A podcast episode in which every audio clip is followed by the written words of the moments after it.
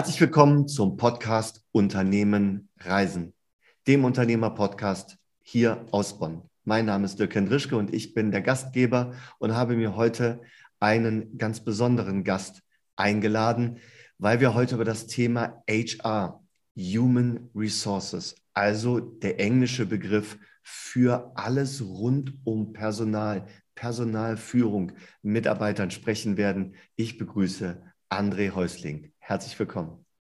Vielen Dank, Dirk. Vielen Dank für die Einladung. Ich freue mich, heute dabei sein zu dürfen. André, tun doch mal mir und vor allen Dingen den ganzen Zuhörern eingefallen. Stell dich mal vor, wer bist du und was machst du eigentlich? Ja, ich bin André, ich bin äh, 45 Jahre alt, äh, bin verheiratet, habe drei Kinder, die sind äh, momentan elf, neun und sechs Jahre alt. Wir leben in Rating und ähm, ich ähm, bin derzeit beruflich äh, Geschäftsführer und Gründer von einer Firma, die heißt HR Pioneers. Ähm, wir beschäftigen uns im Wesentlichen mit so dreieinhalb äh, Themenschwerpunkten. Das eine ist, wir viele Transformationen begleiten, vor allem agile Transformationen begleiten von kleinen mittelständischen Unternehmen, von vielen großen Konzernen, beschäftigen uns viel mit Leadership, mit Führung, so wie du es gerade schon gesagt hast, viele Führungskräfteprogramme begleitet. Ähm, der dritte Schwerpunkt ist äh, das, was im Namen auch drin steckt, HR, dass wir viel uns mit den HR-Themen und den HR-Bereichen äh, beschäftigen. Gar nicht so viel, wie der Name manchmal vermuten lassen würde. Kommen wir wahrscheinlich aber später nochmal darauf zurück. Und der letzte halbe Punkt, mit dem wir uns beschäftigen, ist, ähm, dass wir viel Menschen miteinander vernetzen. Wir werden ganz häufig gefragt, wie machen es eigentlich die anderen? Und äh, wir haben uns angewöhnt, Menschen zusammenzubringen. Das größte Eventformat, was wir haben, ist die Agile HR-Konferenz in Köln. Hm, die hm, hatte dieses Jahr knapp 500 Teilnehmende als Hybridformat. Und da bringen wir einfach Leute zusammen, die voneinander und miteinander lernen wollen. Spannend. Jetzt würde ich nur kurz, einmal ganz kurz äh, noch eine Frage hinterher schießen. Mit welcher Idee hat das denn angefangen, HR Pioneers zu gründen? Ja, müssen wir ein bisschen zurückgehen. Ich bin, ähm, ich bin, äh, ich habe hab Soziologie studiert im Studium aus der Not heraus. Ehrlicherweise in der Schule, ich wollte erst Förster werden, dann äh, ging so in der Pubertät äh, irgendwie dann doch verloren. Dann bin ich ausgemustert worden, habe mich dann aus der Not heraus als Steuerfachangestellter beworben. Muss dazu sagen, damals hatte ich so lange Rasters, gelbe Doc Martens und sah ganz anders aus äh, als heute und habe keinen Job, äh, keinen Ausbildungsplatz als Steuerfachangestellter gekriegt. Und aus der, Not, aus der Not heraus bin ich bei Soziologie gelandet. Und alle haben mir prophezeit, na, willst du Taxifahrer werden oder die Pommesbude aufmachen? Und ähm, dann ähm, bin ich im Grundstudium, würde ich sagen, hatte ich eine großartige Partyzeit, aber wusste immer noch nichts mit mir anzufangen. Und ähm, dann ähm, ist es vom Hintergrund so, ich hatte eine großartige Kindheit, ich schätze meine Eltern sehr, aber haben beide einen Volksschulabschluss. Ich hatte da immer wenig Begleitung, kein Akademiker weit und breit und musste mich da so durchwursten. Und ähm, dann habe ich im Grundstudium gemerkt, oh, nach dem Grundstudium wechseln irgendwie alle, äh, alle die Uni, dann musste ich das auch machen. Dann bin ich nach Heidelberg gekommen und dann bin ich zufällig jetzt auf das Thema Industrie- und Betriebssoziologie gekommen. Hört sich total komisch an. Dahinter steckt aber das Thema Personal- und Organisationsentwicklung. Und ähm, das fand ich mega. Da war ich sofort mit angefixt. Das war lieber auf den ersten Blick das Thema ähm, weil ich damals viel ehrenamtlich gearbeitet habe und mich das immer fasziniert hat, warum performen manche Teams besser als andere? Ähm, warum sind da Menschen wirkungsvoll als Führungskraft und andere wird, die, die werden von den Leuten nicht gemocht? Und das hat auf einmal so diesem Themenfeld einen Namen gegeben und ich habe gedacht, cool, das gibt es als Beruf, das wusste ich gar nicht.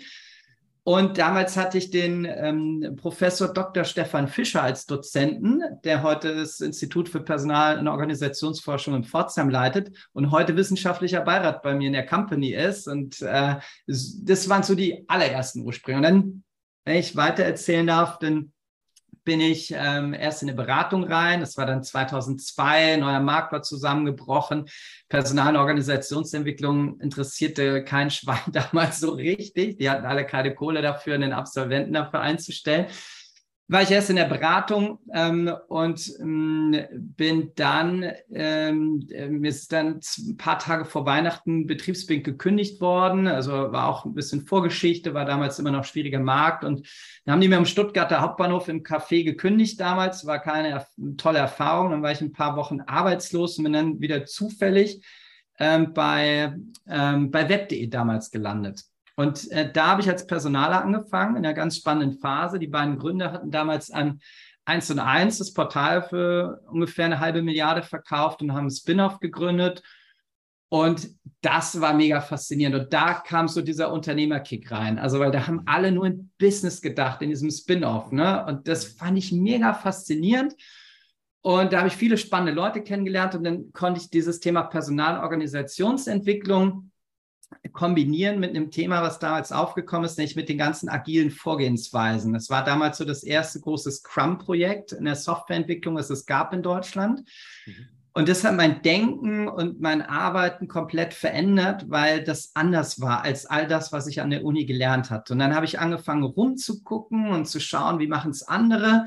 Das war 2005 noch ziemlich übersichtlich. Und dass das dann mal so ein Hype werden würde, das war damals jetzt nicht absehbar. Aber das war so der Auslöser, wie ich mit den ganzen Themen in Kontakt gekommen bin. Mhm.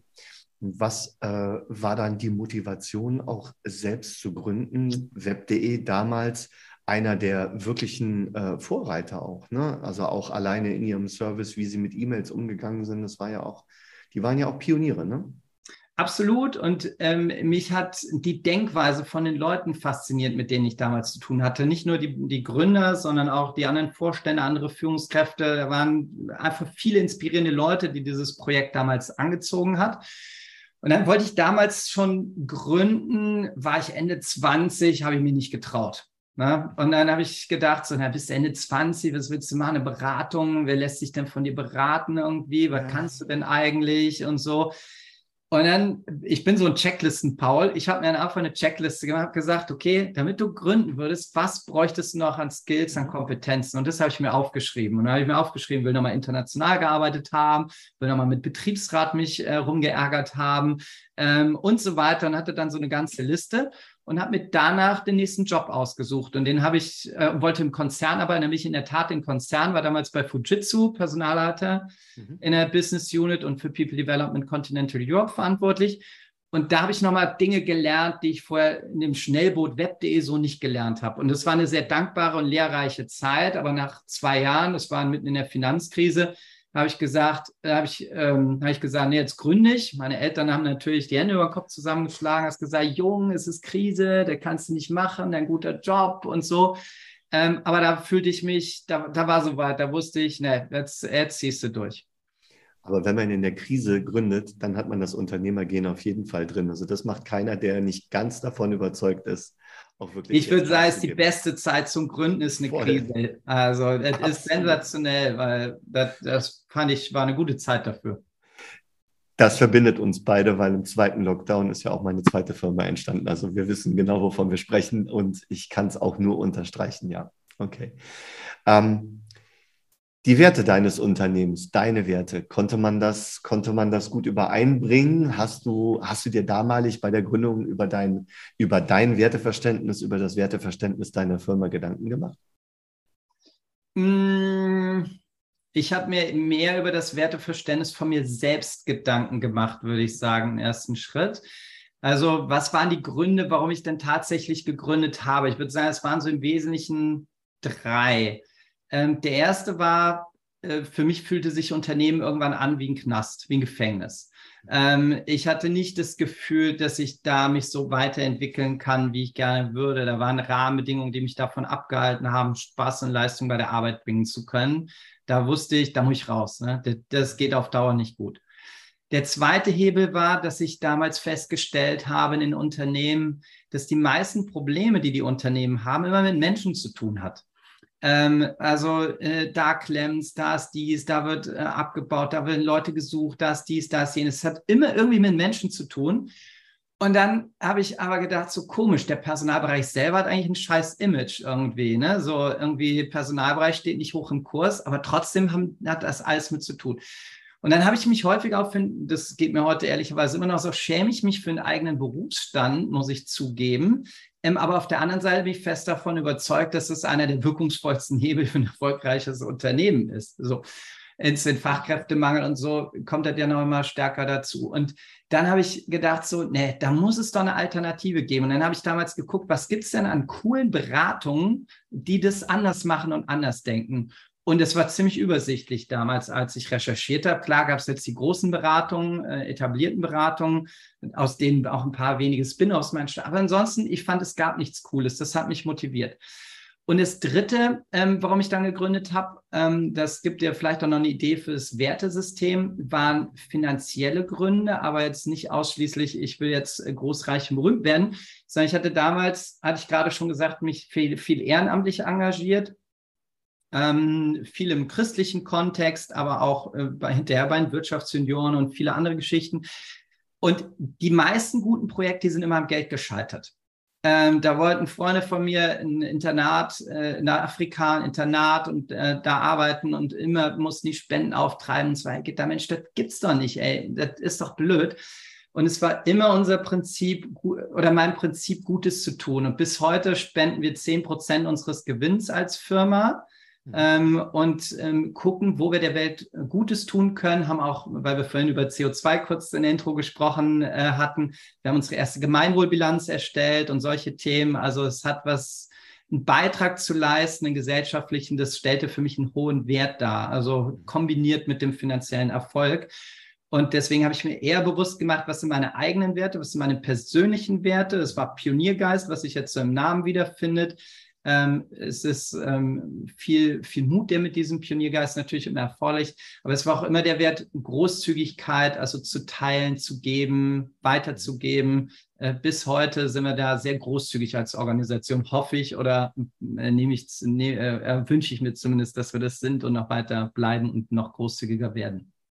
Das heißt mit anderen Worten, du bist mit deinen Werten gestartet und sie waren dann dementsprechend auch ganz logischerweise die Werte des Unternehmens und das sind sie bis heute.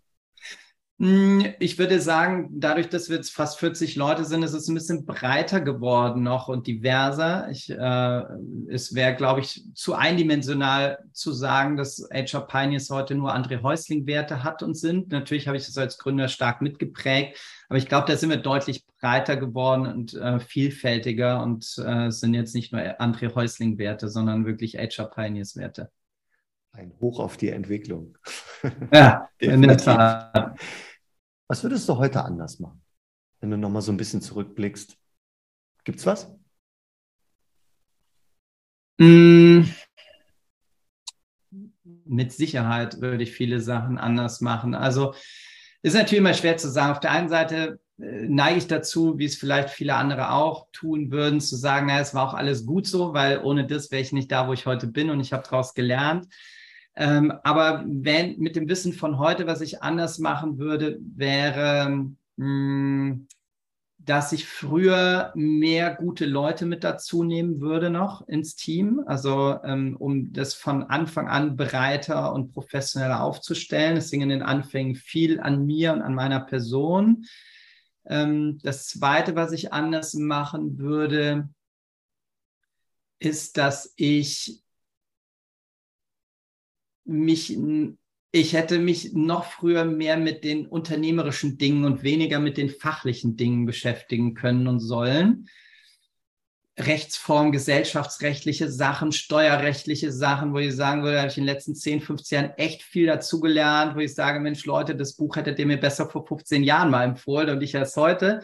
Also da gibt es so ein paar Themenfelder, wo ich sagen würde, da können viele, äh, viele Startups und so ähm, besser vorher noch informiert werden mit Themen, mit Sachen, wo ich, äh, glaube ich, viel Lehrgeld mitgezahlt habe oder falsche BeraterInnen äh, hatte, je nachdem. Äh, das wäre so das Zweite, was mir einfällt. Und das Dritte, was ich anders machen würde, wäre, hm, das würde ich aber auch heute, muss ich mir das immer wieder noch vorhalten, noch mutiger und noch risikobereiter werden. Also ist gut, ein gutes Sicherheitsnetz zu haben und auch zu gucken, dass man hinten ins Tor keinen reinkriegt. Aber dieses noch ein Ticken mutiger und offensiver spielen, das hätte ich noch früher tun können. Wie sah denn deine Entwicklungsreise als Unternehmer aus? Also in den Anfängen habe ich mich viel um das Thema Geld natürlich gekümmert. Finanzielle ähm, Entwicklung war natürlich am Anfang keine Kohle da. Du musst irgendwie durchkommen. Wir waren damals gerade nach Köln gezogen. Meine Frau war schwanger. Ich hatte meinen Job aufgegeben.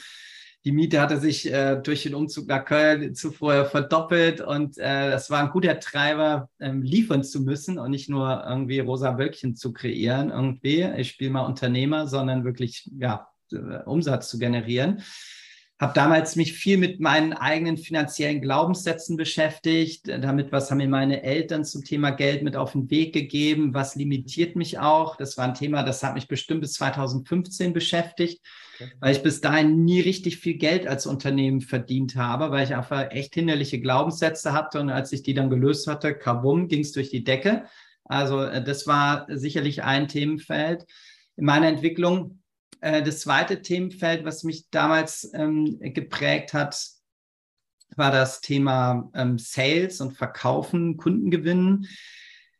Da haben wir immer die Strategie gefahren, bis heute eher ein Magnet zu sein und unsere Organisation wirklich konsequent von außen nach innen zu denken. Wir haben bis heute kein wirkliches Sales-Team, sondern wir gucken, dass wir sichtbar sind und dass wir dann von unseren Kundinnen und Kunden gefunden werden, wenn, wenn sie uns brauchen. Also das war viele Jahre eine sehr, sehr komfortable Situation, so komfortabel, dass sie manchmal im Team eher fast so Arroganz und Überheblichkeit geführt hat, weil wir nichts dafür tun mussten, neue Kundinnen und Kunden zu gewinnen. Also es hatte auch was sehr Gefährliches.